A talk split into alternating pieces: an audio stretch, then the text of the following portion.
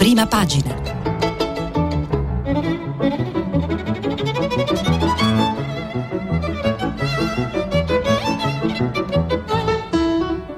Questa settimana i giornali sono letti e commentati da Giulio Gambino, direttore del quotidiano online The Post Internazionale. Per intervenire telefonate al numero verde 800 050 333 sms e whatsapp anche vocali al numero 335 56 34 296. Buongiorno, eccoci qua, ben ritrovati a questa rassegna di prima pagina. Iniziamo subito la lettura dei giornali. Oggi ve lo dico subito, la giornata è molto calda perché, come avete avuto modo di vedere, ieri c'è stata una vera e propria guerriglia urbana a Roma e in parte, anche se minore, a Milano.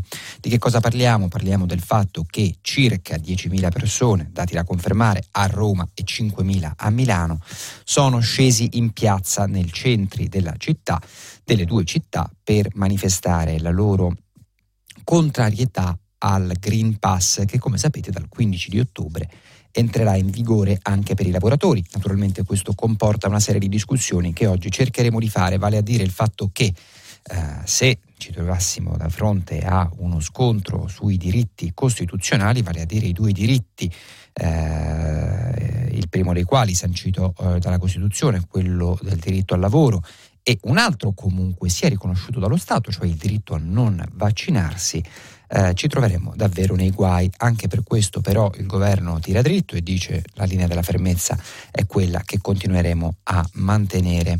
Allora ehm, vi anticipo subito alcuni fatti di giornata e poi entriamo sia nella cronaca che in quelli che sono i commenti e le opinioni degli osservatori sulle prime pagine quotidiane. Intanto eh, vi dico appunto che il Green Pass è il tema portante di tutte le prime pagine di oggi di quotidiani italiani e quindi non mancano le varie riflessioni sul tema, quindi sui partiti, vi ho già detto dei diritti e poi naturalmente il fronte Confindustria aperto perché sia Confindustria che la Lega in realtà su questo sono la prima Confindustria spaccata perché non tutti sono così eh, certi che il 15 ottobre sia la data giusta perlomeno eh, per applicare da subito la Green Pass a tutti i lavoratori e poi allo stesso modo anche eh, la politica. Non eh, a caso la Lega ehm, in una sorta di rivincita di Salvini che oggi eh, diciamo rievoca a sé eh, tutte quelle ragioni che aveva detto eh, un tempo sarebbero, um, sarebbero state prima o poi eh, sotto gli occhi di tutti. Questo è il pensiero, il ragionamento di fondo di Salvini, che oggi vede Zaia, Federica, vari governatori, insomma, leghisti, che gli danno eh, ragione, ma poi ovviamente i sindacati, perché ieri c'è stato un attacco brutale e simbolicamente fo- importantissimo. Eh, alla sede nazionale della CGL a Roma in corso d'Italia. Eh, oltre a questo, ehm, alcune notizie importanti eh, sempre nelle prime pagine quotidiane, intanto dal mondo, l'avete sentito sicuramente poco fa, eh, le dimissioni eh, di Kurz in Austria e poi il fatto che oggi ehm, la Global Tax eh, è ancora in discussione per, per chi mh, mm, è più favorito da questo accordo storico dei paesi dell'Ox. E poi ehm, ricordiamoci che oggi si va al voto in Sicilia, poi il caso di Donna l'avvocato vicino a Conte e, e infine tengono a banco ancora eh, le amministrative perché tra una settimana, come sapete, eh, si va al ballottaggio a Torino e Roma ehm, principalmente. E quindi eh, Gualtieri che parla, Michetti che eh, chiama Bertolaso commissario a caso dovesse vincere, Calenda eh, Meloni e eh, Renzi torna a parlare dopo un po' che non si faceva sentire. Infine Prodi che dice che Draghi è sempre più forte. Queste principalmente eh, le notizie, i fatti più importanti eh, di giornata il PNRR procede un po' a rilento, c'è uno studio ANCE che guarderemo velocemente e poi il 40% solo degli impianti utilizzati da Stellantis. Entriamo nella cronaca di questo eh, fatto eh, della manifestazione di ieri, eh, No Green Pass, iniziata a Piazza del Popolo a Roma e che poi eh, si è estesa nel centro eh, di Roma. Eh, come avete potuto vedere dalle immagini che sicuramente eh, avrete visto sui social o sulle tv o comunque da quelle che sono state le cronache delle eh, serate, la tensione era altissima. I titoli, squadrismo nero, assalto alla capitale, è, è il titolo di prima pagina della stampa con il suo direttore Massimo Giannini che dice che la destra è il suo album, album di famiglia, questo è squadrismo, non c'è altra parola per definire la gravità di quello che è accaduto in pieno centro nella capitale d'Italia. A una settimana dei ballottaggi, il Corriere della Sera, eh, la guerriglia urbana dei Novax, Roma, assalto alla CGL, cariche e fermi, la condanna di Draghi, intimidazioni inaccettabili, tensione anche a Milano, la Repubblica, assalto squadrista al lavoro, stessa ehm, espressione utilizzata dalla stampa. Abbiamo detto migliaia di Novax e neofascisti prendono in ostaggio il centro di Roma e, diver- e devastano la sede della CGL. Lega e Fratelli d'Italia accusano la Morgese per la gestione della piazza. La replica, vedo segnali eversivi. Vi dico subito una cosa molto importante di cui oggi ovviamente serve una sorta di disclaimer, premessa Prima di entrare eh, nelle cronache, anche perché come vedete da pochissimo ci sono dei giornali che invece cavalcano molto questa questione della manifestazione. Vedo per esempio la verità che nel taglio alto dice alla buon'ora adesso tutti dicono che il Green Pass è un gran caos. E questo per dire che cosa? Per dire che evidentemente tutti quanti in coro ed è giusto ovviamente che sia così, ehm, eh, manifestano solidarietà e condannano fermamente quello che è stato un vero e proprio assedio, assalto alla sede della CGL in Corso d'Italia a Roma. Però va anche chiarito che esiste una sorta di ehm, riflessione, di dibattito se non altro, da fare sul tema dei 10.000, chiamiamoli così, di ieri a Roma. Mi spiego meglio. Chi erano queste 10.000 persone che sono scese in piazza? Molti giornali hanno vedute differenti, ad esempio, per esempio alcuni eh, di questi giornali dicono che sono eh, Novax, neofascisti e addirittura che c'è la mano, come sempre succede poi in queste manifestazioni di cui si parla, eh, il, il, mm, il, braccio lungo e diciamo la regia eccola, neofascista di eh, Forza Nuova e compagnia. E del resto invece poi eh, c'è chi eh, diciamo eh, legittima maggiormente parte, parte di questa protesta scesa in piazza ieri e dice guardate che non sono tutti, eh, noi ovviamente ci limitiamo a leggere quelle che sono le cronache. Allora, Voglio partire dal racconto eh, della stampa, parte in prima pagina eh, di Flavia Amabile, Le bombe a un passo da Palazzo Chigi. Vale la pena leggere almeno 5 minuti questa cronaca di giornata per poi entrare più sui temi, diciamo così, ehm, riflessivi e comunque eh, filosofici, eh, strutturali, teorici di questa eh, questione che si cela dietro la manifestazione. Il racconto di Flavia Amabile parte così, parte in prima dalla stampa e prosegue a pagina 2. È pomeriggio quando in Piazza del Popolo a Roma si leva un urlo. Assassini, assassini, grida qualcuno. Poi si unisce l'intera piazza. 10.000 persone, scrive Flavia Amabile, e il corteo contro il Green Pass degenera. Sono le 5.10 il pomeriggio e ehm, eh, vogliamo le dimissioni di Draghi e Mattarella. Si sente dire dal palco, ma l'attenzione di una parte dei manifestanti è già altrove. Un uomo sale sul tetto di un blindato delle forze dell'ordine schierato all'angolo tra la piazza e via del Babbuino. Stiamo parlando delle vie nei pressi di Piazza del Popolo, per chi non fosse di Roma, è una, eh, come sapete, credo, piazza, una delle piazze principali del centro di Roma, quella per intenderci che ehm, eh, collegata da Via del Corso porta a Piazza Venezia. Eh, dove c'è l'altare della patria. Ecco, nel frattempo nella piazza vengono lanciate sedie e altri oggetti contro la polizia, una manovra per distrarre gli agenti, mentre un migliaio di persone si dirige verso Villa Borghese in un corteo non autorizzato. Con loro ci sono Roberto Fiore e Giuliano Castellino di Forza Nuova all'altezza di Largo Brasile trovano un primo sbarramento delle forze dell'ordine, ma dopo alcuni tafferugli sfondano il blocco e raggiungono la sede della CGL in Corso d'Italia. Sollevano una tapparella, rompono un vetro e passano attraverso una finestra. Piccolo, eh, piccola digressione perché la sede della CGL è stata presa in mira? Perché eh, la CGL, questa è l'accusa di alcuni lavoratori, non ha tutelato appunto quei lavoratori che eh, a loro eh, dire non pensano che sia necessario oggi vaccinarsi e quindi vogliono, eh, questo è il loro ragionamento, eh, vogliono essere tutelati eh, sul posto di lavoro pur non essendo vaccinati, insomma vogliono avere il diritto a lavorare eh, pur mantenendo il diritto, a loro modo di dire, sacrosanto e comunque va detto ad oggi garantito dallo Stato a non vaccinarsi. A quel punto È un gioco aprire i portoni, dice Flavia Amabile.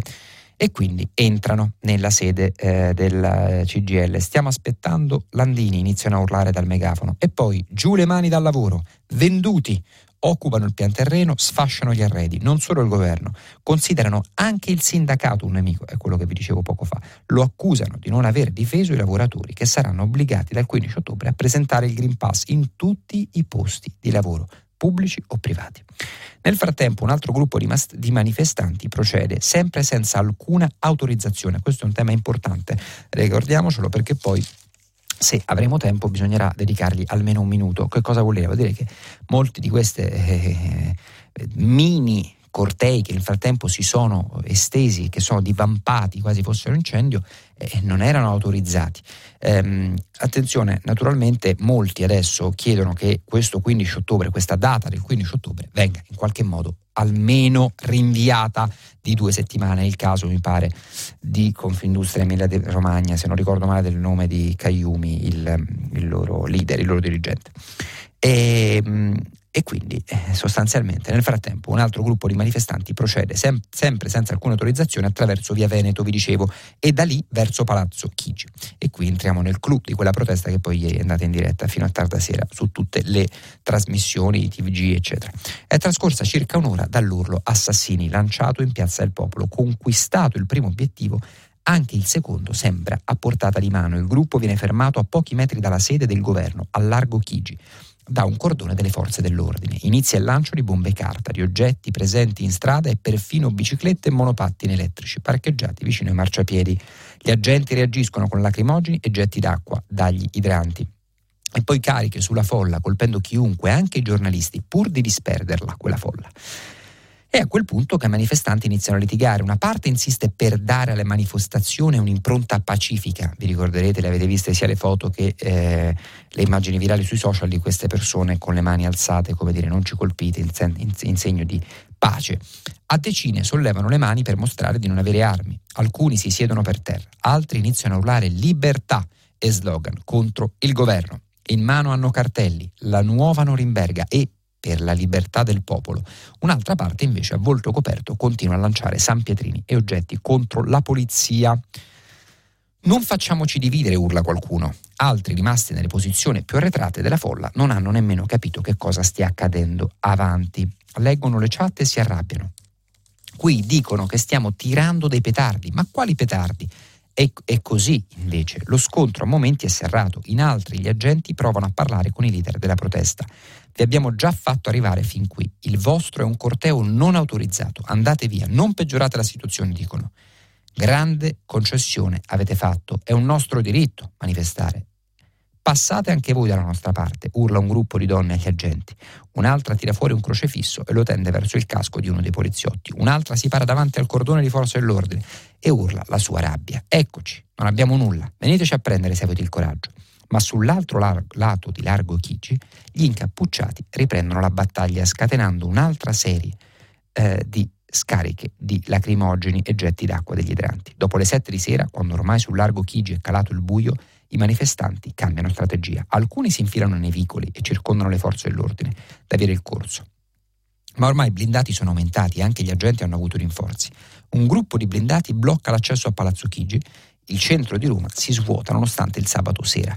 Alcuni ristoranti fra il Pantheon e Fontana di Trevi abbassano le saracinesche, mentre la guerriglia va avanti fino a tarda sera.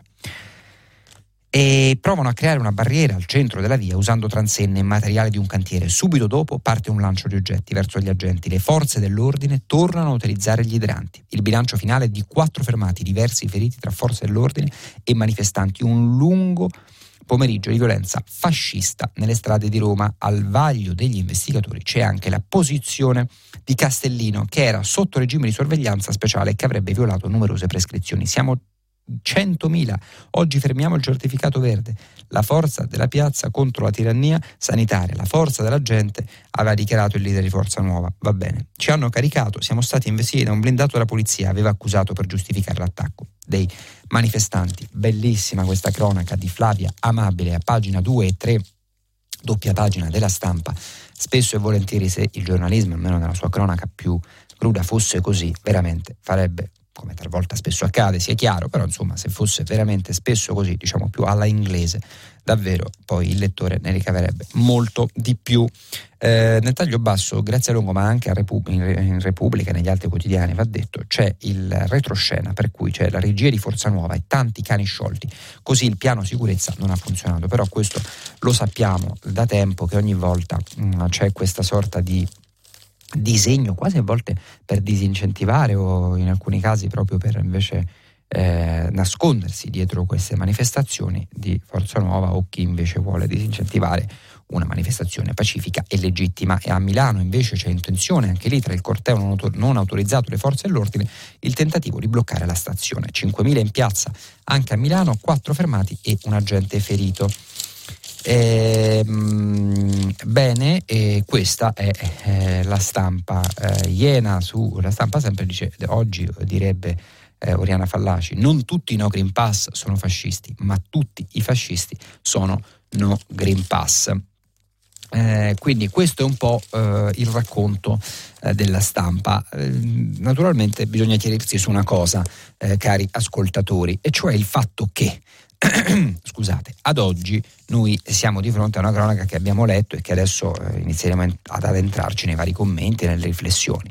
Però eh, va chiarito che eh, queste persone eh, che sono scese in piazza, benché comunque in ogni caso possano esistere eh, delle infiltrazioni, e sicuramente ci sono state, e sicuramente mm, chiamiamole fasciste, chiamiamole squadriste, chiamiamole come ci pare, però esiste un pubblico che è sceso in piazza eh, perché evidentemente non si sente tutelato né dai sindacati né si sente tutelato in quello che è il diritto eh, su cui si fonda la nostra eh, Repubblica. E poi in fin dei conti anche perché eh, evidentemente mh, mm, non è stato convinto eh, a vaccinarsi. E se, finché questo è un diritto e quindi non è obbligatorio eh, è probabile che eh, ciò eh, continui ad avvenire, cioè che ci siano persone, non sono d'accordo io naturalmente, nel senso che è, è importantissimo vaccinarsi e tutti quanti dovrebbero farlo, oggi come oggi, certo che eh, se esistono delle persone che non sono d'accordo uno deve eh, prenderne atto oppure renderlo obbligatorio. In questo senso molti si chiedono ma questo governo è in grado e ieri lo Stato dov'era è il fondo di ehm, Storace sul tempo. Però voglio leggervi questo pezzo di ehm, Fiorenza Sarzanini, il livello di guardia. Le scene di manifestanti, eh, siamo a Corriere della Sera, pagina 1, Fiorenza Sarzanini. Le scene di manifestanti che protestano contro l'obbligo di Green Pass tentando l'attacco ai palazzi delle istituzioni sono immagini che sfregiano un intero paese, ma soprattutto offendono le vittime di questa, di questa pandemia i cittadini che si sono ammalati e ancora portano i segni e le conseguenze del virus. Per una giornata eh, Roma, la capitale d'Italia, è stata ostaggio di poche centinaia di violenti che sono riusciti ad aggregare migliaia di persone, quello che dicevamo poco fa. La risposta delle forze dell'ordine è apparsa inadeguata, debole rispetto alla minaccia.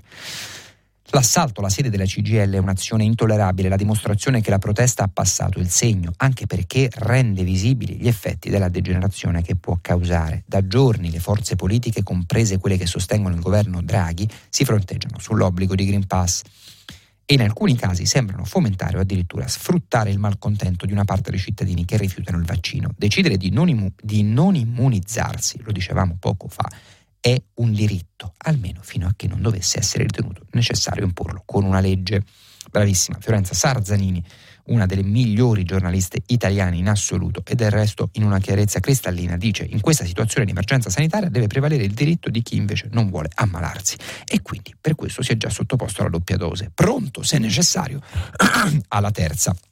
Voglio anche su questo dirvi che per esempio um, um, Ecco qua.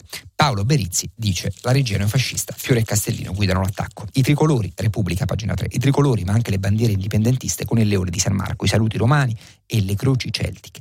Ma anche un cartello con scritto Sandro Pertini è il mio presidente, gli ultra neri di Roma, Lazio e Verona mobilitati dai loro leader e però nella stessa piazza, sul lato opposto rispetto al palco, anche manifestanti vicini a frange di sinistra, extraparlamentare, oltre alla solita galassia negazionista. Novax, no tutto confluiti a Roma entravano in piazza quelli che in teoria dovrebbero essere i più tranquilli e che già in altre occasioni non lo sono stati per niente. I ristoratori di Io Apro, quelli del Jack Angeli, italiano al, al, secolo Hermes Ferrari da Scandiano, una piazza marchiata dall'estrema destra, sì, ma che schiumava feroce rabbia. No Green Pass in declinazioni diverse. L'ultradestra di Forza Nuova, Casa Pound, Veneto, Fronte Skinhead, Area, l'ha monopolizzata e l'ha aizzata. Foto e filmati mostrano chiaramente i leader di Forza Nuova, Roberto Fiore e Giuliano Castellino, la testa di quei manifestanti che si sono staccati dal corteo per dare l'assalto alla sede della CGL e lo ha fatto con un obiettivo preciso, strumentalizzare la rabbia sociale e infilarsi nel varco della confusione post-elettorale che regna nel centrodestra a una settimana dalla data cruciale del 15 ottobre, quando il Green Pass sarà obbligatorio. È mh, mm, opportuna una brevissima riflessione. È evidente, e tutti lo sappiamo, le immagini lo dimostrano, che ci sono stati dei fa- folli che eh, si sono insidiati in questa eh, manifestazione di ieri e questo è opportuno ribadirlo a più riprese. Vale però anche la pena riflettere 10 secondi sul fatto che spesso e volentieri molti quotidiani eh, in maniera a volte pregiudiziale, altra volta semplicemente in maniera ingenua, non riescono spesso e volentieri a riconoscere quello che è oltre diciamo la patina con cui eh, viene strumentalizzata e quindi amplificata quella manifestazione, vedi in questo caso questi neofascisti, questi fiore, eccetera, eh, e quindi quelli Forza Nuova, no? tutto questo discorso, eh, non viene però poi dato atto a chi eh, magari è maggioritario, non lo sappiamo in questo caso, magari erano davvero tutti questi 10.000 e passa eh, neofascisti, eccetera, eccetera, eccetera, ma semplicemente le persone che sono scese in piazza. Cioè io da giornalista, da direttore di un giornale, voglio sapere chi era quella, paz- quella piazza piena a, a, a, Piazza del Popolo, chi erano questi signori, dove, cosa volevano e, e, e soprattutto da dove vengono.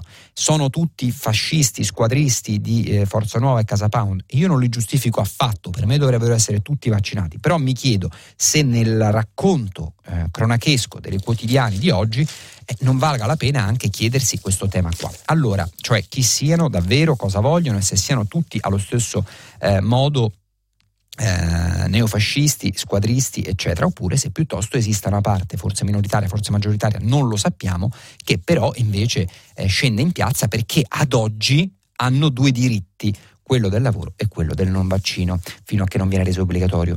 Alla buon'ora dice la verità, adesso tutti dicono che Green Pass è un gran caos. Francesco Borgonovo, ora all'improvviso è concesso dirlo, il Green Pass fra pochi giorni genererà il caos totale. Ci sono anche gli industriali a dirlo, dal vertice di Confindustria Emilia Romagna, Valtre Caiumi fino a Leopoldo Destro di Assindustria Veneto.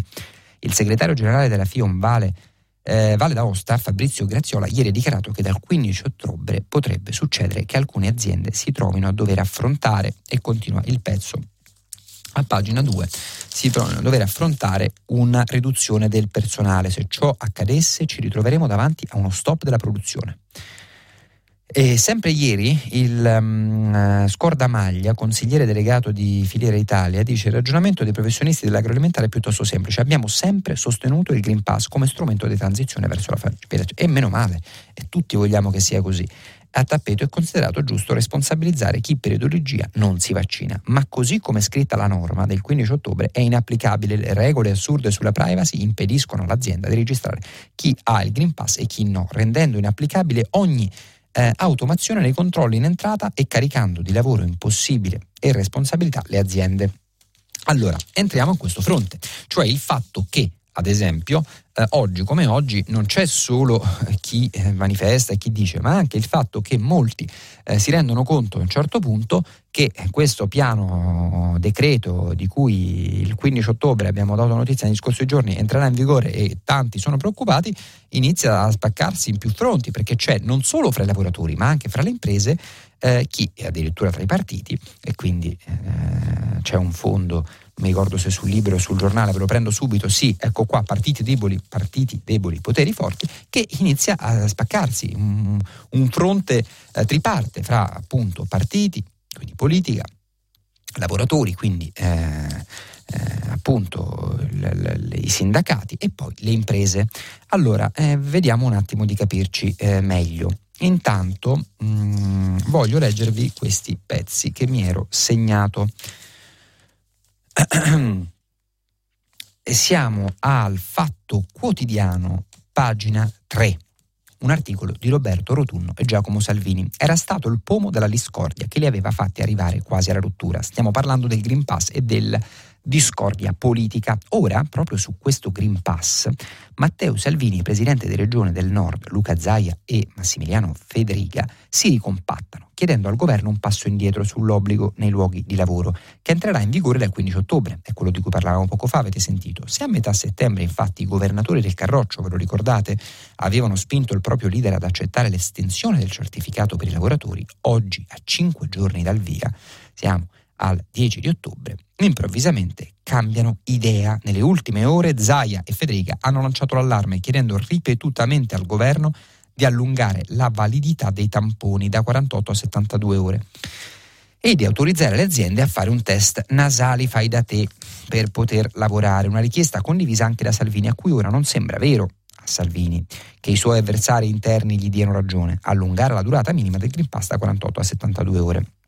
Eh, è possibile, anzi do- doveroso. Ecco qui, quindi verso il 15 ottobre Salvini ritrova Zaia e Federica e chiede tamponi validi, vi avevo detto in anteprima, una sorta di rivincita eh, di Salvini. Um, se, um, ecco qua, anche Confindustria però è spaccata, quindi oltre alla politica e a questa, eh, questo fronte spaccato all'interno della politica dove prima era solo Salvini che sembrava il matto che diceva no non voglio eh, inopportuno va bene che, che, voleva essere quello che no, no, non dobbiamo attenzione eh, cedere così tanto su questi temi del Green Pass oggi invece alla prova dei fatti dopo questa manifestazione eh, pare che Zaia Federica eccetera così riportano diversi ehm, eh, quotidiani, eh, il fronte, quel fronte si ricompatta in questo senso, una sorta di rivincita di Salvini. In Veneto ci sono 590.000 Novax e una parte non si vaccinerà, ehm, ammette Zaia Repubblica. O cambia il decreto o molti perderanno, perderanno il lavoro. Cioè, avete capito, da venerdì 15 ottobre non si può lavorare se non hai il Green Pass. E quindi Zaia dice ci sono 590.000 Novax, quasi med- un milione, cioè mezzo milione, oltre mezzo milione, perdonatemi, e quindi o cambia il decreto, o slitta almeno, o molti perderanno il lavoro. Federica con la stampa parla di rischio caos e chiede di non penalizzare gli imprenditori.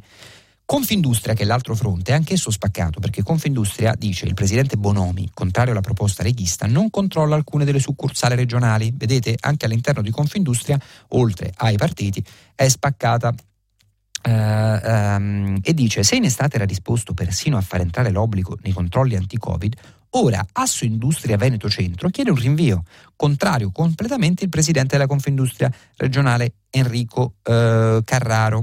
Il suo omologo, in Emilia, Romagna, Walter Cagliumi, quello che vi dicevo 5 minuti fa, invece suggerisce 15 giorni di posticipo. Anche nei sindacati, e questo è il terzo fronte, quello dei lavoratori, c'è il timore del caos, lavoratori che tra l'altro molti si sono sentiti, come vi ho detto, poco tutelati e difesi dai eh, sindacati, per esempio eh, la CGL, tant'è che c'è stato questo assalto. Ma l'ingestibile, ehm, eh, scusate, l'ingestibilità era chiara da subito. Zaia si è svegliato. Da noi la situazione è variegata, spiega il segretario CGL Friuli, William Pezzetta. Qualche azienda paga i tamponi, con altre si discute. Ecco qua, questo è il fronte caldo del Green Pass, eh, ascoltatori, perché il punto è che oltre alle manifestazioni di ieri, diciamo gravissima nel suo atto di aggressione, eh, eh, siamo di fronte a, un, a, una, a una a uno scontro e a una spaccatura tripartitica, cioè fra partiti, eh, imprese e poi anche eh, part- ehm, lavoratori. Quindi eh, siamo a questo e questo è il quanto. Però eh, ecco qua, Prendiamo invece un attimo la discussione sui diritti.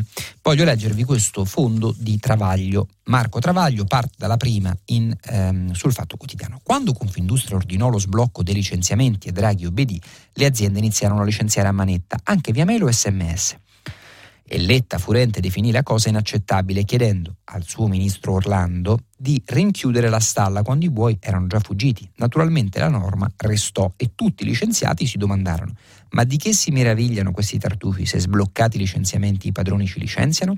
È la stessa ipocrisia di quando viene scarcerato anzitempo qualcuno che non sia ricco e famoso. Ora la fiera del tartufo si è trasferita in zona Green Pass.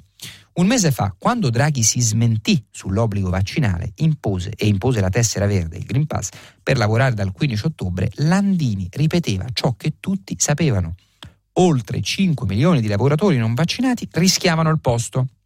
Noi aggiungeremmo che privare milioni di italiani, dice Travaglio, eh, del diritto su cui si fonda la Repubblica, il lavoro, per aver esercitato un altro diritto, è quello che dicevamo prima, riconosciuto dallo Stato, e cioè non vaccinarsi, perché ancora ad oggi è riconosciuto dallo Stato il diritto a non vaccinarsi, nel senso non esiste obbligo vaccinale, suonava vagamente ingiusto. Ci fu risposto che eravamo dei biechi Novax e che l'effetto del Green Pass con la sola imposizione delle mani di Draghi e figliuolo avrebbe indotto ipso facto i renitenti al vaccino e a farsi inoculare in massa.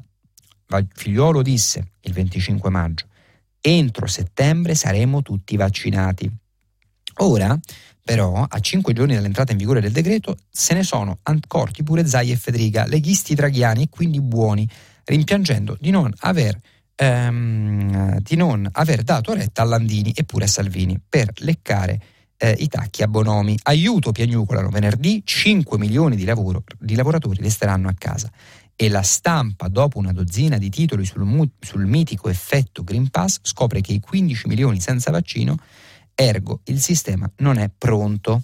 E va bene, questo era eh, l'editoriale di Marco mh, Travaglio. Ovviamente su questo c'è in atto una discussione che è ovviamente di, di carattere politico. Può questo governo, che è stato chiamato per gestire tutta la questione del eh, vaccini e del PNRR eh, prendere decisioni che sono necessariamente politiche? Ha un'anima politica tale da poter decidere per questioni dirimenti nel tema eh, lavoro? Può riuscire a farlo? Lo vedremo. Uh, vi segnalo ancora un bel pezzo di un ideologo della destra, Fisichella, che dice che il cretinismo non è delle camicie nere, ma è questo dei Novax. Anche su questo la destra, diciamo, intellettuale è spaccata. E poi, appunto, uh, un, uh, una cosa che mi era mh, interessata era questa qua eh, del, di Giuliano Ferrara che dice: Ecco qua. Antonio Socci, eh, libero. Che implicazioni ha la svolta autoritaria dello Stato italiano? Tutto va secondo le procedure della democrazia e alla fine ci sarà la ratifica parlamentare. Esiste la libertà di stampa e di critica, ma bisogna dirlo, la sostanza è quella di una democrazia illiberale. Chi ha scritto queste cose a proposito del, del Green Pass? Eh, si chiede Antonio Socci. Uh, in prima di uh, Libero e continua a pagina 11. Agamben, Cacciari, Freccero? No, l'ultragovernista Ferrara ha esagerato col paradosso. Ovviamente il Green Pass può essere criticato, ma non è certo la morte della, della democrazia liberale. e quindi eh, su questo il dibattito va avanti. Eh, tutti chiedono nuove regole, in fin dei conti questo è il tema, perché il 15 ottobre è dietro l'angolo, vediamo che cosa succederà. Ehm, voglio segnalarvi sul tema politico del PNRR uno studio ANCE, voltiamo pagina, solo poco più della metà, cioè 55,7 miliardi, parliamo, parliamo del 50% circa dei fondi eh, del PNRR che procede a rilento, eh, per investimenti in opere edilizie è stato territorializzato e questo lo studio dell'ANCE eh, evidenziato dal Sole 24 ore in prima pagina. Poi eh, Austria, ecco qua le dimissioni di Kurz eh, dopo la ehm, faccenda di cui eh, vi ricordate abbiamo dato conto eh, anche se brevemente negli scorsi giorni perché appunto eh, alla fine ha gettato la spugna. Kurz ieri sera, pagina 6 del manifesto, poco prima delle 20, troppo schiacciante l'atto d'accusa per corruzione e peculato della Procura Anticorruzione che mercoledì ha perquisito le sedi eh, del governo e quindi ecco così che eh, il um, eh, cancelliere, il leader dell'Austria insomma si è dimesso e questo lascia eh, lascia il posto. Eh, dopodiché, eh, ecco, sempre a pagina 5 invece, scusatemi, del manifesto c'è una nella capitale movimenti locali da tutta Italia, i comitati contro il fossile Cingolani, ascoltaci alle manifestazioni davanti al Ministero della Transizione Ecologica che ieri si è tenuta all'Eur. Alla Camera intanto arriva il documento di Precop 26. Um, andiamo avanti.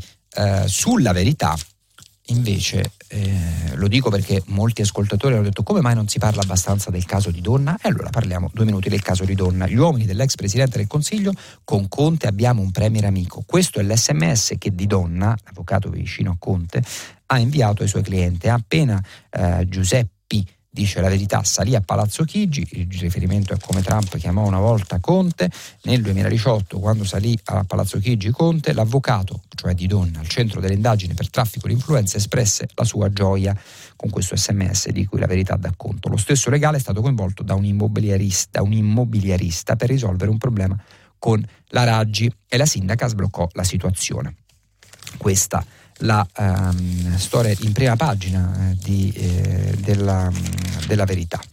E, um, questo un po' il, il tema di, di, di, della verità. Una cosa importante che c'è anche su questo giornale, quotidiano di Belpietro, è un, nelle scuole trentine migliaia di dispositivi scomodi e maleodoranti voluti da Orcuri sono negli scatoloni. Gli alunni le rifiutano, i presidi implorano il ministero. Basta praticamente dice non dateci le mascherine di FCA.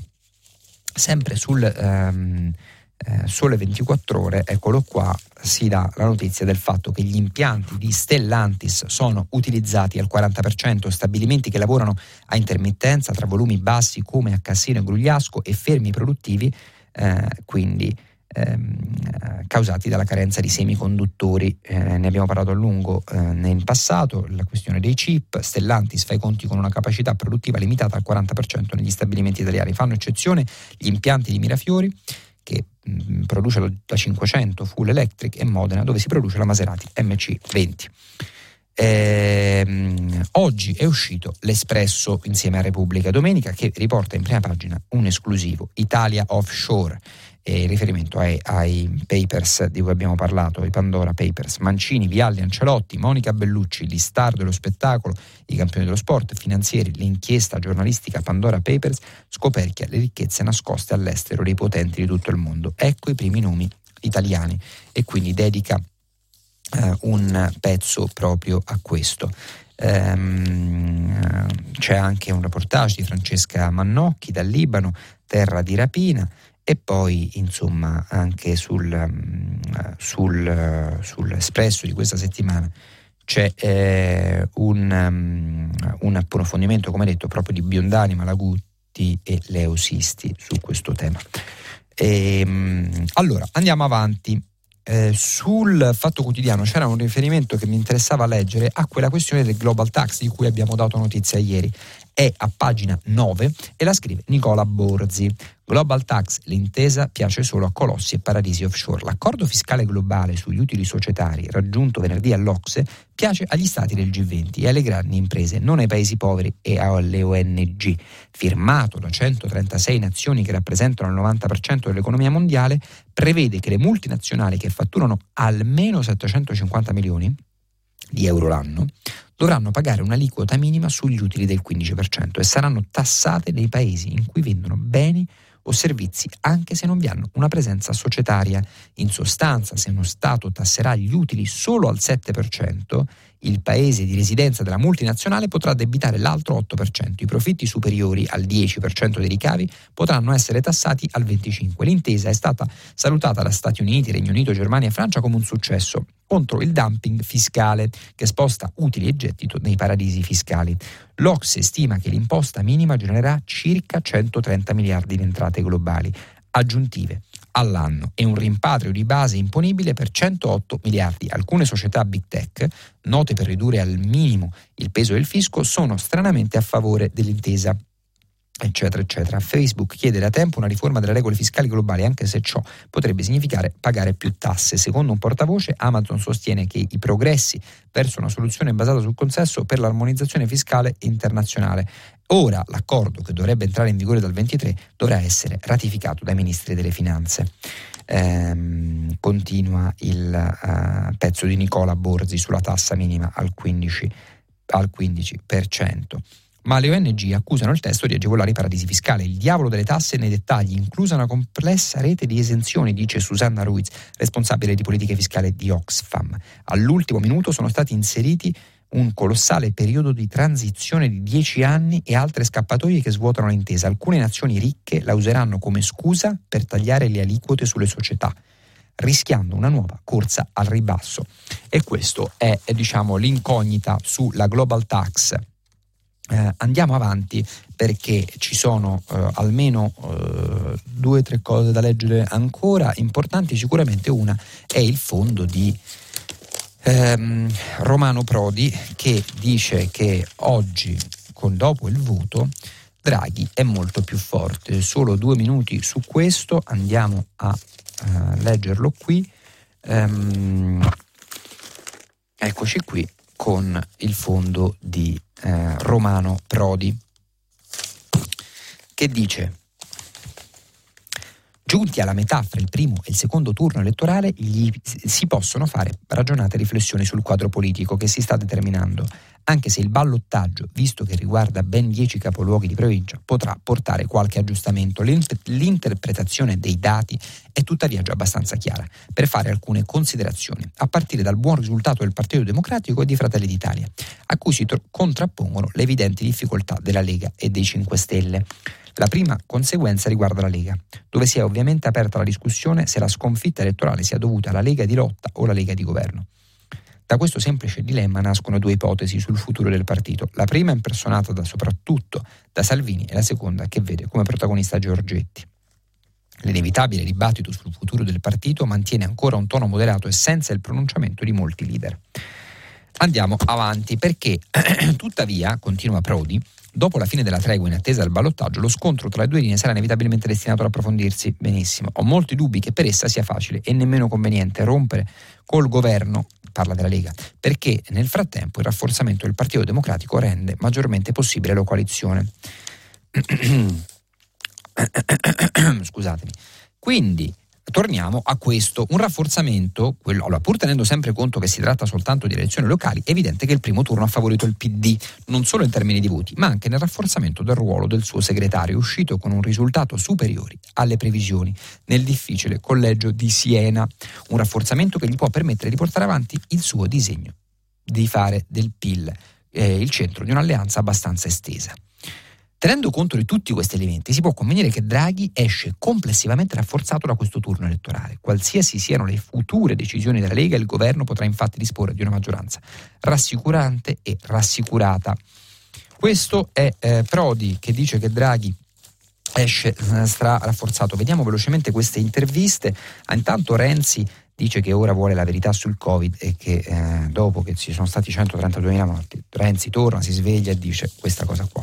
Vanda Marra ha intervistato a pagina 6 del Fatto Quotidiano Gualtieri che dice e parla diciamo sui giornali eh, eh, a seconda di quella che è anche la linea di quei giornali sul recovery e legalità, naturalmente quasi il titolo è incentrato su questo, ha detto anche altre cose però mh, mm, Gualtieri, ben consapevole di dove sta parlando, porterò avanti il lavoro di Conte e Raggi. A pagina 6 del Fatto Quotidiano, Vandamar ha raccolto la testimonianza di Gualtieri, che ovviamente adesso eh, ha, ha a, um, il ballottaggio tra pochissimo. Lara Proietti chiude mossa di Michetti in fuga perché se vado avanti avrò Bertolaso commissario. E poi una, vo- una, nota veloce al flop di Calenda perché se Calenda con una furbata della lista unica ha ottenuto mh, abbastanza buoni voti, diciamo, quasi il 20% mi pare a Roma, altrove ha fatto flop.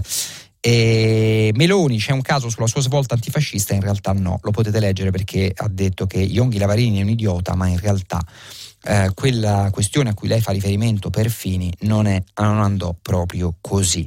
Noi ci fermiamo per forza necessariamente qui, vi aspetto dopo la pubblicità per il filo diretto. Giulio Gambino, direttore responsabile del quotidiano online The Post Internazionale, ha terminato la lettura dei giornali di oggi. Per intervenire chiamate il numero verde 800 050 333 sms e whatsapp anche vocali al numero 335 56 34 296. Si apre adesso il filo diretto di prima pagina. Per intervenire e porre domanda a Giulio Gambino, direttore responsabile del quotidiano online The Post Internazionale, chiamate il numero verde 800 050 333. Sms e WhatsApp, anche vocali, al numero 335 56 34 296.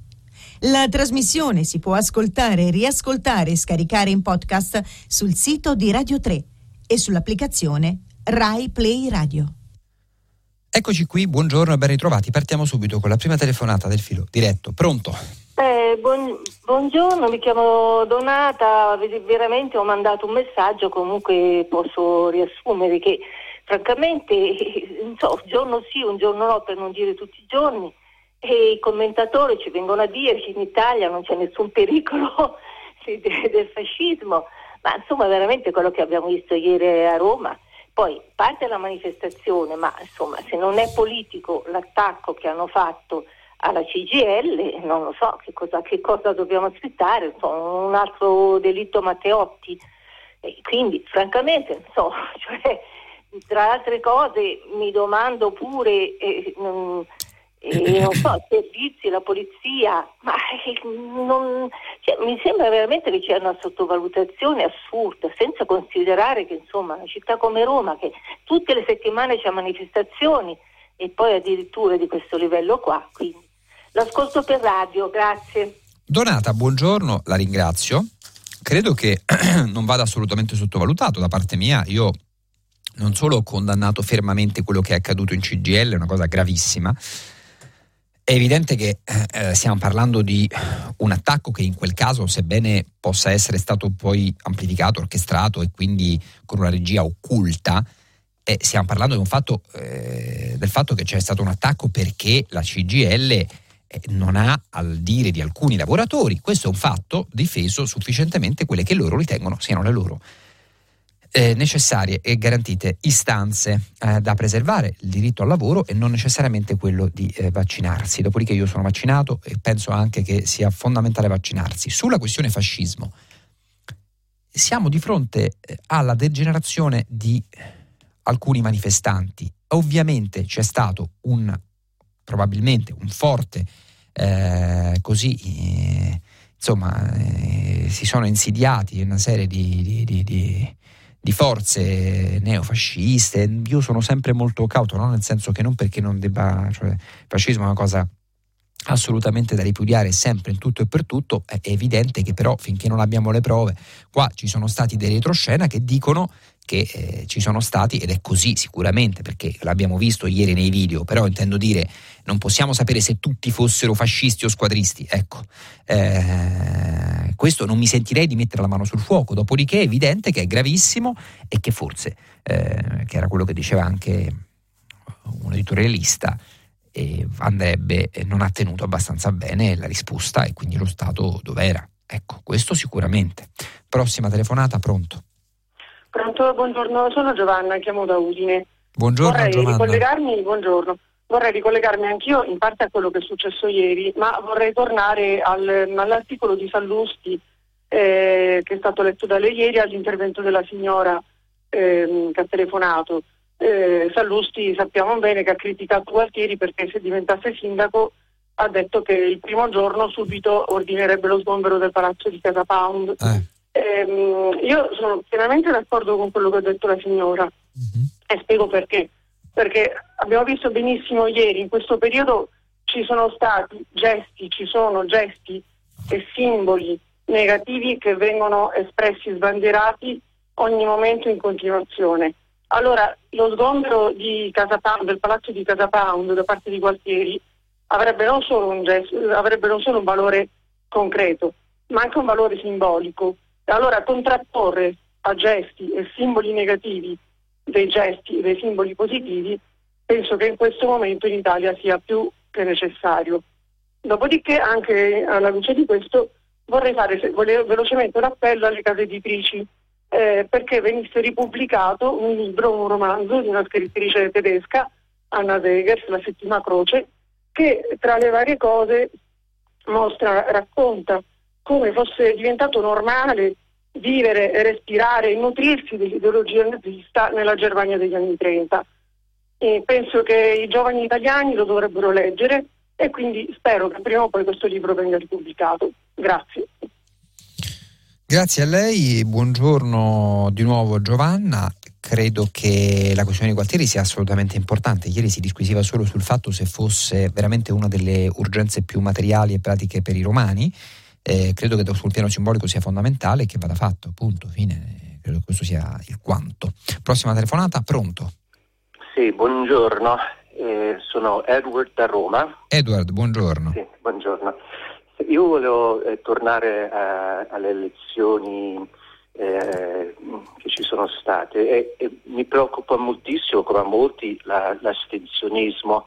Cioè a Roma hanno votato 48% e, e, e niente, una delle ipotesi che è stato poco considerato è proprio la legge con cui noi votiamo, cioè il fatto che votiamo direttamente il sindaco e, e c'è il premio di maggioranza.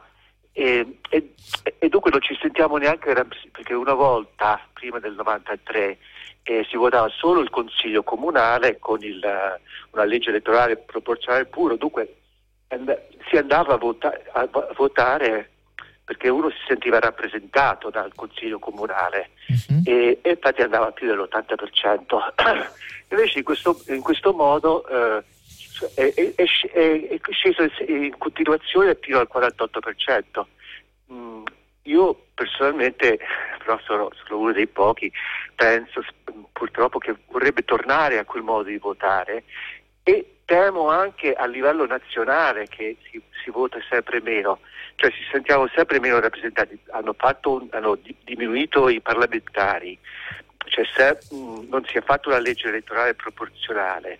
E, e niente, questo mi preoccupa sia per la democrazia e volevo sapere lei cosa ne pensa. Grazie. Grazie a lei Edward, ne abbiamo parlato a lungo nei giorni scorsi perché ovviamente stiamo parlando del più importante, fondamentale diritto da parte dei cittadini di essere rappresentati esercitando il proprio voto. Credo che sia fondamentale, l'estensionismo, l'ho detto, l'ho scritto anche nel mio editoriale di questa settimana, eh, è, è, fondamentalmente una causa della distanza fondamentale che c'è fra la politica e i cittadini. Finché questo non si eh, recupera è difficile che si riesca a a riportare le persone al voto. Eh, c'è anche chi ha sostenuto che fosse opportuno valutare la possibilità di inserire il voto postale come avviene all'estero, altri hanno detto guardate che è una gran cretinata perché sostanzialmente eh, rischia di essere un qualcosa che um, porta al frodi e cose varie, insomma. Boh. Eh, benissimo, allora ehm, Giorgio Bocca diceva Luisa da Torino assistiamo a un reazionismo che apre la strada alla democrazia autoritaria da noi e dal mondo, e nel mondo. La strada in Italia è già aperta. Beppe eh, dall'Umbria dice, dottor Gambino, ma se nella Costituzione più bella del mondo al primo versetto c'è scritto che l'Italia è fondata sul lavoro, perché poi si mettono paletti per andare a lavorare? L'ascolto per radio.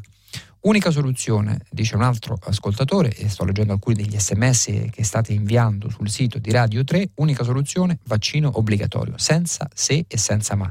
Cosa aspetta il eh, Draghi? E ovviamente molti eh, parlano anche del fatto che questa è evidentemente una prova mh, che è tornato il fascismo in Italia. Io su questo, ehm, per carità, eh, come dire, passo la parola a storici e competenti molto più di me, nel senso che sono preoccupatissimo di questi scontri, di questi gravissimi atti, vorrei che fosse chiaro a tutti gli ascoltatori, sono terribilmente preoccupato, sono tremendamente preoccupato, sono terribilmente preoccupato di questi scontri, di questi eh, così fattacci che sono avvenuti, persino a volte appunto eh, oltre ogni limite. Eh, il paragone con il fascismo, rievocare quel um, periodo storico, lo lascio fare agli storici. Più uh, umile di così non posso. Prossima telefonata, pronto. Eh, sono Maria da Trento e um, mi facevo riferimento a um, Chiara Valerio ieri sera a mezzanotte su Rai News 24 eh, che secondo me ha fatto un bellissimo intervento, um, appunto secondo me, dove diceva che, ehm, se non, che c'è stata una mancanza di comunicazione sulle motivazioni di questi provvedimenti.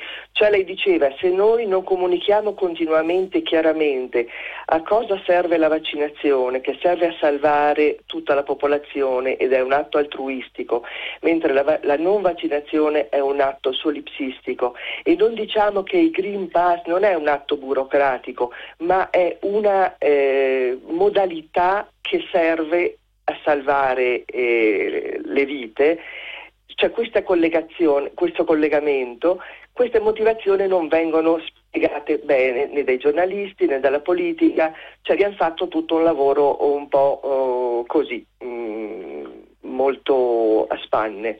Ecco, e lei diceva che quando non viene fatta questa comunicazione delle motivazioni effettive, questo porta di, di solito alla rivolta. Io ho trovato un pensiero molto interessante. Grazie. La ringrazio, ringrazio lei, assolutamente interessante e condivisibile. Eh, anche qui io su queste cose diciamo preferisco eh, lasciare parlare chi è più competente di me anche perché poi talvolta su questi temi così delicati e sensibili si rischia di essere equivocati l'ho già detto io sono molto preoccupato e temo che quello che abbiamo visto ieri sia un fatto gravissimo per non parlare poi dell'attacco alla CGL, però ovviamente diciamo tirare fuori certe pecette, certe etichette, preferisco che lo facciano persone che sono molto più competenti, forti e brave di me, storici eh, inclusi. Eh, prossima telefonata, pronto? Sì, pronto, buongiorno. Buongiorno, pronto? con chi parlo? Pronto? Sono Elvio, telefono da un treno, sono di Padova e sto andando alla marcia de- della pace Perugia-Assisi Ecco, volevo segnalare questa manifestazione importante oggi, ecco, che ha anche una, uno slogan molto significativo e il care mi interessa, ecco, volevo segnalarlo perché eh, non, non, resti soltanto una manifestazione solo per quelli che partecipano. Ecco, è importante è far capire che c'è anche questa iniziativa oggi molto bella, molto che continua dal 1961 e quindi ecco volevo segnalare questo. Io sono di Padova, però oggi ho deciso di venire anche se ho, sono più vecchio di Papa Francesco, ecco ho deciso di venire alla marcia. Grazie Elvio, ha fatto benissimo, ben vengano le manifestazioni pacifiche e eh, legittime. Ehm, eh, oltre a questo eh, volevo, volevo, leggere un messaggio di Giovanni da Catanzaro, dice non esiste un contratto fra tutela del lavoro e tutela della salute. L'obbligo di Green Pass o tampone tutela proprio il lavoratore, il lavorato vaccinato, lavoratore vaccinato, il 90%. Lei è venuto meno all'intenzione che aveva dichiarato. Allora, di esporre i fatti in modo neutrale. Non so che cosa intende Giovanni da Catanzaro, io oltre a riportare alcuni fatti di cronaca eh, ho riportato il fatto che esistono delle persone che ad oggi purtroppo o per fortuna decidete voi è eh, diciamo così mh, mm, un, il diritto oggi riconosciuto dallo Stato che è quello che possono, non sono obbligati a vaccinarsi. Un altro letto, ascoltatore, Mario, dice Green Pass, io rivendico il diritto a non ammalarmi a causa dei non vaccinati. In una democrazia non si segue la maggioranza dei cittadini? E andiamo avanti perché Gennaro da Napoli dice parlare su tutti i giornali di quello che resterebbero sparuti eh, neofascisti ne alimenta la forza e la fama. Immagino che operazione analoga accadde cento anni fa con i fascisti. Questi si riferiscono a una storia in, a cui non appartengono. Quelli anche si riferivano a una storia della romanità, cui certo non appartenevano, ma la storia insegna che si sceglie a quale storia appartenere. Questo è il messaggio eh, di Gennaro. Ehm, eh, Cristina da Bolzano, un ultimo messaggio. Buongiorno, mi sono vaccinata molti mesi fa per proteggere anzitutto me stessa. Non capisco la difesa a oltranza di una minoranza che oggettivamente non vaccinandosi rende i luoghi di lavoro meno sicuri. Eh, un'ultima, eh, no, prego, eh, prossima telefonata. Eh, pronto, buongiorno, sono Mirko da Genova. Buongiorno Mirko. Eh, volevo ridurre la questione ai fatti essenziali perché si discute molto di etichette estremisti, destra, eh, gente che crede negli UFO. Guardi, io e mia moglie dal 15 ottobre molto semplicemente dovremo pagare 30 euro nei due giorni per andare a lavorare, altrimenti eh, ci sospendono e ci tolgono lo stipendio. Ci tolgono lo stipendio. Io non so, io, eh, prima lei parlava giustamente di etichette che non bisogna eh, dare troppe definizioni, però sono due o tre mesi che io sui giornali leggo che persone come noi che hanno scelto liberamente, per vari motivi che allo Stato non devono interessare, per vari motivi, hanno scelto liberamente di non vaccinarsi, mm, sono definiti come terapiattisti, estremisti di destra, fascisti, gente che non comprende la scienza. Io sono, guarda, sono 30 anni che vado a lavorare anche mia moglie. Mm, io non, sinceramente non capisco per quale motivo lo Stato mi deve togliere lo stipendio per obbligarmi a fare una cosa che non è obbligatoria. Io questo non lo capisco. Sono un cittadino privato, non vado a spaccare vetrine, non sono un estremista, sono un lavoratore come mia moglie. Mm, certamente la violenza va sempre condannata, ma va, anche condannata la violenza morale nei confronti dei cittadini che liberamente scelgono di non avvalersi di un'opportunità che può essere quella del vaccino, tenuto conto che ci sono le cure, ci sono le cure. Se io domani mi ammalo, come per qualsiasi altra malattia, vado in ospedale, mi fanno una puntura e io guarisco. Se poi vogliamo creare i cittadini buoni, i cittadini cattivi, poi è chiaro che eh, persone che eh, non hanno magari i mezzi culturali per esprimersi adeguatamente arrivano a forme di violenza che sono da condannare. Però io sono un libero cittadino come mia moglie. Non capisco perché lo Stato mi deve obbligare a fare dei tamponi, a pagare, a pagare per andare a fare il lavoro che faccio da 30 anni. Io questo non lo capisco. Ma lei si è vaccinato? Sinceramente non, comp- non, comprendo. Certo, va Poi si può comprendere tutto, poi eh, mi faccio uno sforzo e cerco di comprendere, però questo non lo comprendo. La, la ringrazio ancora, buongiorno. La ringrazio Mirko. Credo che in questa situazione ci sono tantissimi italiani, eh, del resto su questo bisognerebbe anche riflettere della, mh, del fatto che eh, si faccia carico lo Stato dei tamponi. Comunque, vabbè, eh, andiamo a, avanti. Um, um, da Genova un ascoltatore dice gli eventi di guerriglia di ieri a Roma sono da condannare senza appello chi tollera o addirittura scusa questi comportamenti fascisti dimentica che siamo in una condizione di pandemia quindi straordinaria perciò bene il um, Green Pass uh, come dire uh, Luigi si chiede se siamo sicuri che quanto successo ieri non era pianificato Uh, cioè da chiedersi perché non vengono monitorati certi um, ambienti. E poi Marina uh, dice un'altra cosa, eh, dice il governo avrebbe dovuto rendere obbligatorio il vaccino, il Green Pass, per come è stato pensato in Italia, è o ricattatorio oppure ipocrita. E, bene, mm, andiamo avanti, prossima telefonata. È pronto? Buongiorno, sono Marcello e parlo da Roma. Buongiorno Io Marcello. Sono, sono un 82enne, sono nato nel 40 prima che Mussolini, sei mesi prima che Mussolini eh, dichiarasse guerra.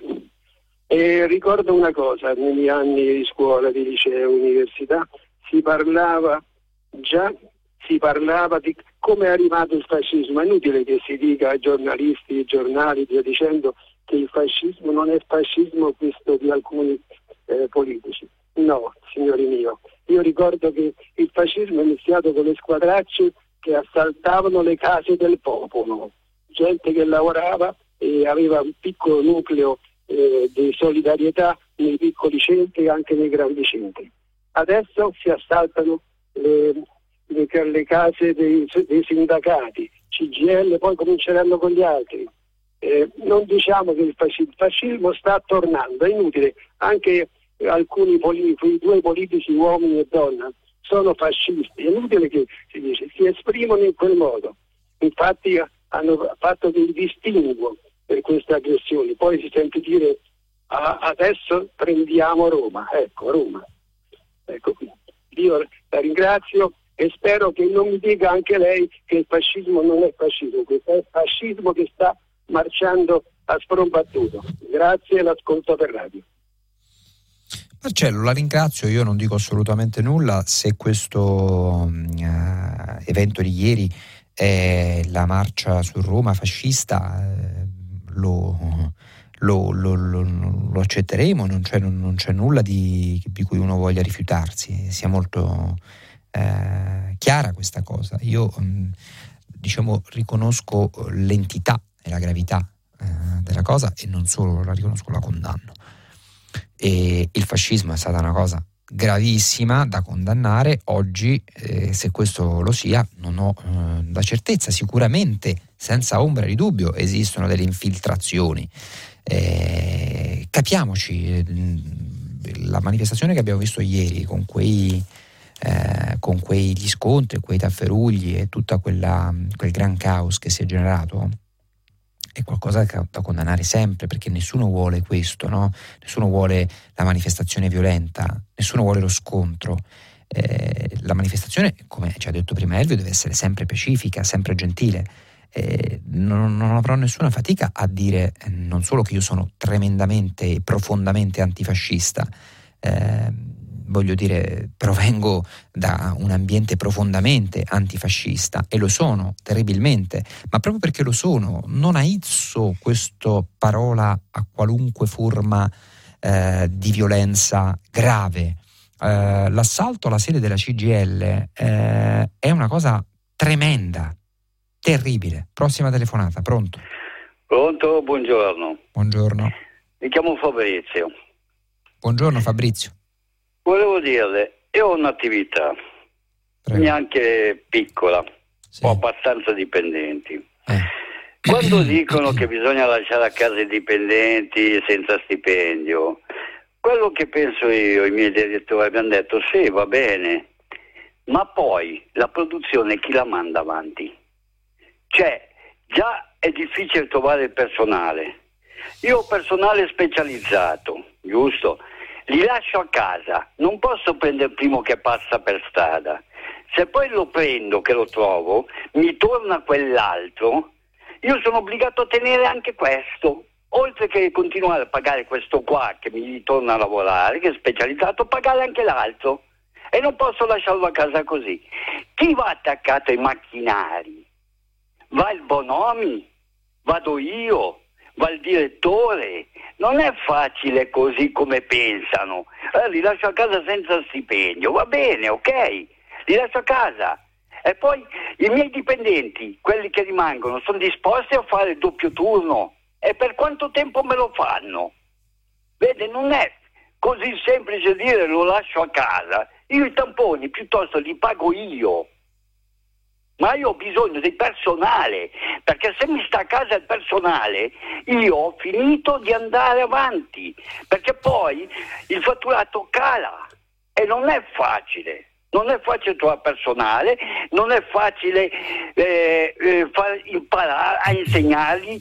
Posso prendere uno e insegnargli, ma ci deve essere uno che gli insegna. Un magazziniere deve avere un patentino apposta per usarmi il muletto. Cioè, non, questi qua, mi, mi, meraviglio che la Confindustria, anche grosse aziende, non arrivino a capire questo. Non è facile, cioè almeno per me non è facile. Piuttosto pago. Ma io ho bisogno di mandare avanti la produzione, ho bisogno di mandare avanti il lavoro, perché perdo i clienti. Perché se poi il cliente mi dice tu mi consegni la roba tot giorno e io non posso, allora non gliene frega niente che io ho il problema del, del vaccinato, del Green Pass e di tutte quelle robe lì. Almeno io la penso così, sbaglierò ma la penso così. Quindi il signor Draghi, che è bravo in economia, per carità non lo metto in dubbio, ma nel rimanente non ne capisce niente.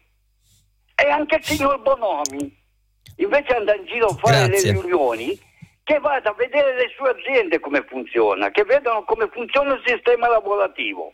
Grazie, buongiorno. Fabrizio, che dire? Tocca punti importanti che riguardano tutte le imprese. Ci sono tre fronti aperti, lo abbiamo detto. Uno è quello dei lavoratori e dei sindacati, un altro è quello delle imprese. La Confindustria stessa è spaccata a livello regionale e poi quello dei partiti. Credo che la risposta vada data da un governo che si assuma la responsabilità politica. Prossima telefonata, pronto. Pronto? Buongiorno. Eh, sono Pietro, Pietro da Matera. Buongiorno. Io volevo, porta- sì, io volevo portare l'esperienza eh, che ho vissuto in questi giorni. Eh, praticamente diciamo, i miei, miei, figli, due figli e mia moglie hanno partecipato ieri al... Ieri? Non la sento più Pietro. Hanno partecipato ieri? Allora andiamo avanti, prossima telefonata, pronto? Sì, pronto? Sono io. Eh, mi chiamo Palma Lucia da Siracusa. Buongiorno. Eh, io con questa mia povera voce mal ridotta vorrei ricordare che oggi ricorre il centenario della nascita di Andrea Zanzotto, una delle vo- voci più importanti, più alte del Novecento europeo, molto amato in tutto il mondo e anche in Africa, anzi soprattutto forse. Ecco, io vorrei eh, ringraziare, salutare proprio dal profondo la sua pieve di solido che gli sta tributando gli onori che ha meritato. Grazie. Grazie, ci uniamo anche noi, signora Palma Lucia, e ovviamente in tutti gli anniversari, le ricorrenze, è molto importante. Eh, allora, eh, alcuni messaggi mh, mm, stanno riportando il fatto che per esempio, Vincenzo, il caso di Vincenzo, dice chi è senza Green Pass e si ammala si paghi le cure, come i tamponi, ogni 42, 48 o 72 ore. Serve responsabilità. Invece un'altra ascoltatrice, Giada da Modena, dice guardate che riconoscendo il diritto di non vaccinarsi, chi non è ad oggi vaccinato vada a lavorare facendosi il tampone. Per cui può farlo, non c'è nessuna negazione del diritto al lavoro, questo è il pensiero di um, Giada da Modena. Il conduttore, dice Sergio da Torino, rimanda agli storici, cioè io, rimanda agli storici la valutazione se ciò che è successo ieri è fascismo o meno. Personalmente penso che basti una conoscenza scolastica della storia per ricordare che i fascisti si affermano con gli assalti alle camere del lavoro di tutta Italia. Caro Sergio da Torino, io non decreto proprio un bel nulla, non mi permetto di eh, fare lo storico e nemmeno di decifrare eh, in quattro secondi eh, se questo sia fascismo in toto. Sicuramente l'abbiamo già detto, ci sono state delle frange eh, neofasciste, squadriste, come hanno scritto tutti, lo abbiamo riconosciuto, compreso l'assalto gravissimo alla sede della CGL, semplicemente non sono pronto a dire che l'intera piazza fosse omogeneamente eh, fascista in toto, cioè questo io non, non, lo so, non lo posso sapere, probabilmente è anche troppo presto per dirlo, questo sto dicendo, ma non è che me ne importa nulla, se fossero fascisti lo direi immediatamente e li condannerei come abbiamo condannato tutti gli altri atti. Insomma, mi sembra basilare, è anche una questione di, di, di, di non ehm, raccontare appunto no, qualcosa che uno non, non, conosce, cioè io ieri non ero nemmeno lì in piazza, abbiamo visto dei video, abbiamo visto che esistono degli insidiati che si sono messi là in mezzo a fare, dei, a fare la violenza e questo è gravissimo, punto e fine ed è da condannare, dopodiché che sia la marcia su Roma per il ritorno al fascismo non lo glielo so dire. Eh, prossima telefonata, pronto? Pronto? Allora forse andiamo, pronto?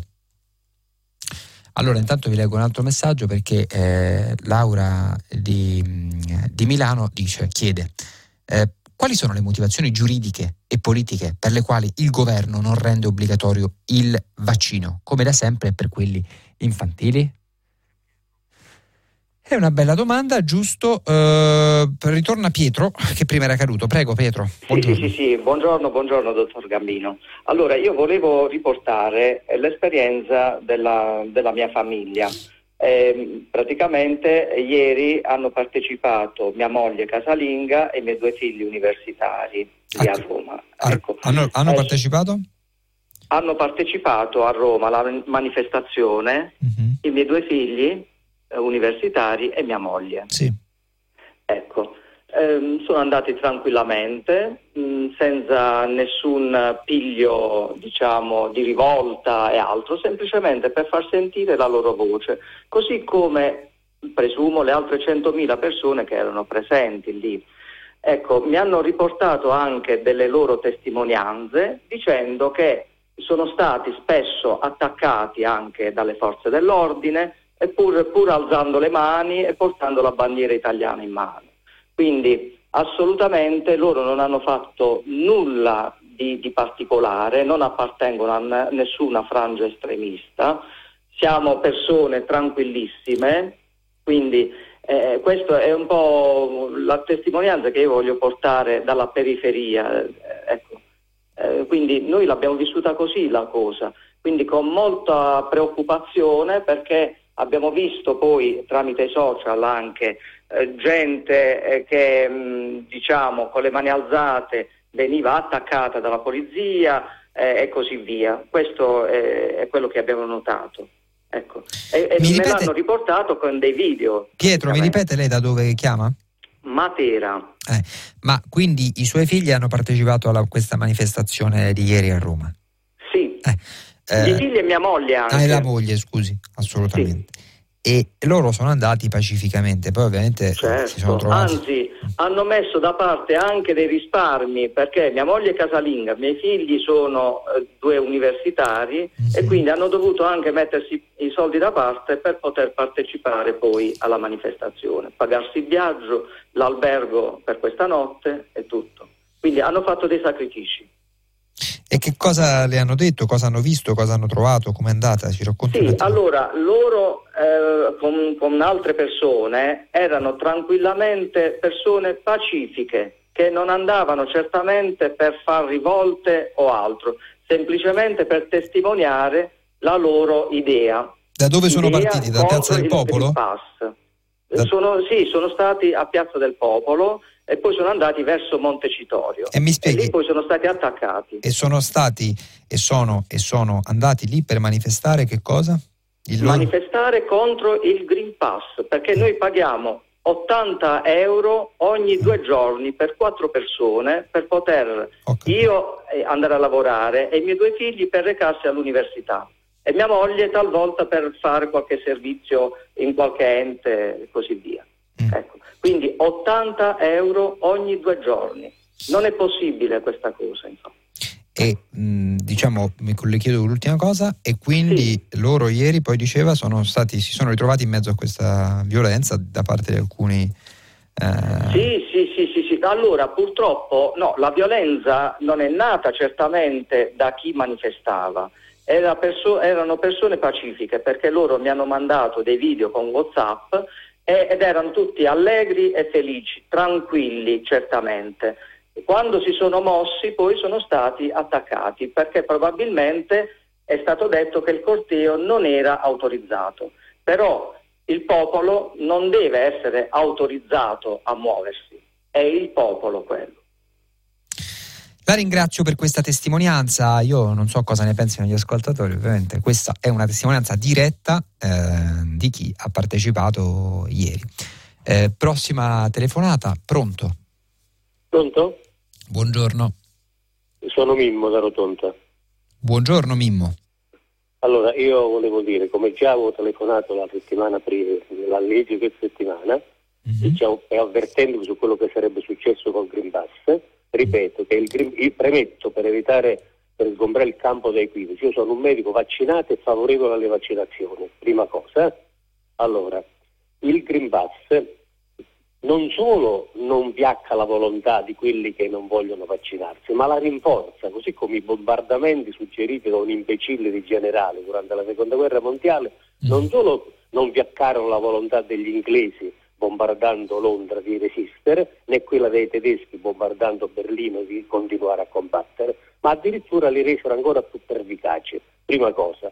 Seconda cosa, questi eh, mediocri che ci governano, questi analfabeti della politica che ci governano, non sono resi conto che con questa misura vessatoria inutilmente meschina hanno riportato la cultura giuridica italiana indietro di 2000 anni.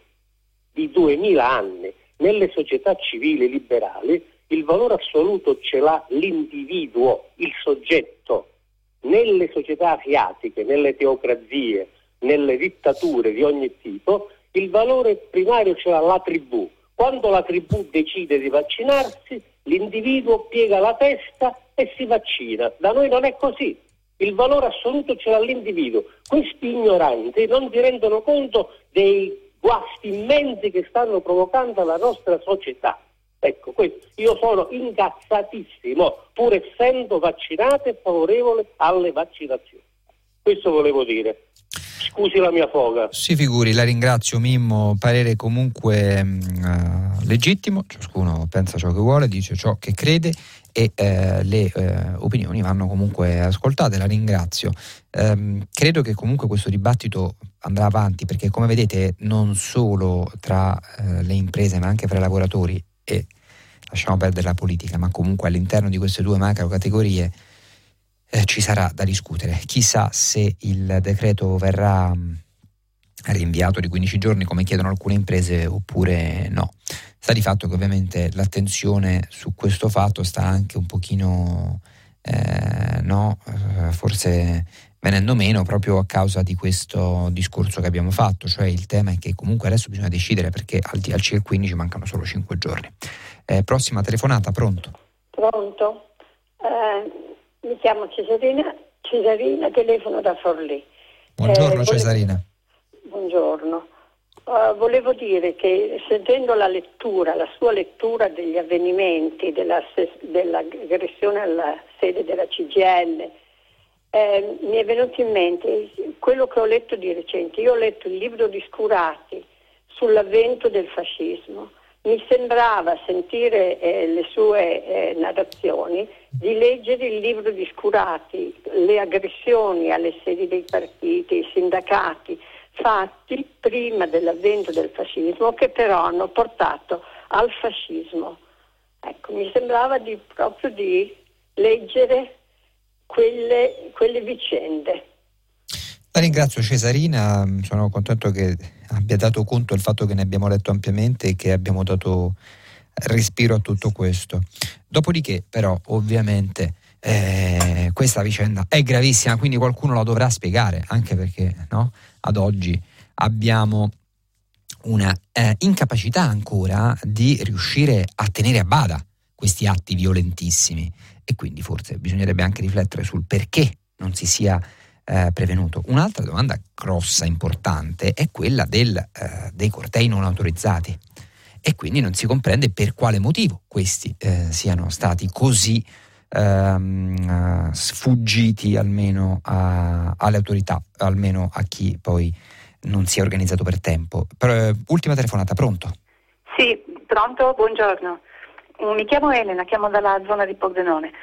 Buongiorno, Io ho ascoltato eh. con attenzione tutte le telefonate e mi sento profondamente offesa da questo modo di condurre questa, questa vicenda.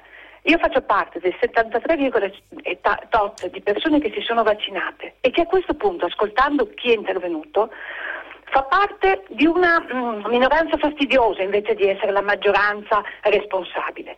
Così non è possibile, perché alla fine si sta inneggiando ai Novax, si sta inneggiando, secondo me, a un comportamento politico, perché è politico, perché Roma adesso ha, le, ha, ha il ballottaggio, e ci si dimentica di tutti quelli che sono morti, delle famiglie che hanno avuto malati, che hanno sofferto la lontananza e che in più, oltretutto, ricordo benissimo, tutto andrà bene, si diceva. C'erano anziani, ricordo nelle telefonate a prima pagina, che offrivano la loro dose di vaccino pur di far riprendere l'economia e la scuola. E adesso? Adesso ci lamentiamo? Adesso non andiamo a lavorare perché non ci vengono pagati i tamponi? Perché devo vaccinarmi e fare un'azione responsabile verso la società in cui vivo? No, mi scusi, non sono d'accordo e credo che sarebbe ora anche di finire di fare queste affermazioni. Grazie Elena, la ringrazio. Io le ricordo per conto mio che non solo il nostro giornale ha fatto alcune eh, inchieste importanti sul Covid e quindi siamo stati molto vigili su questo, ma anche che ad oggi abbiamo eh, letto quelle che sono state le cronache di Roma e abbiamo appunto dato conto di quella che è stata la uh, manifestazione a Roma con il caos, con gli scontri, negandola e soprattutto attaccandola quando c'è necessario, eh, dando conto di quelle che sono state le notizie. Benissimo, ci fermiamo qui, lasciamo la linea al giornale radio, vi ricordo che potete ascoltarci sul sito di Radio 3, vi ringrazio per questa settimana insieme da domani a questi microfoni troverete Stefano Feltri, direttore del quotidiano di domani. Ciao.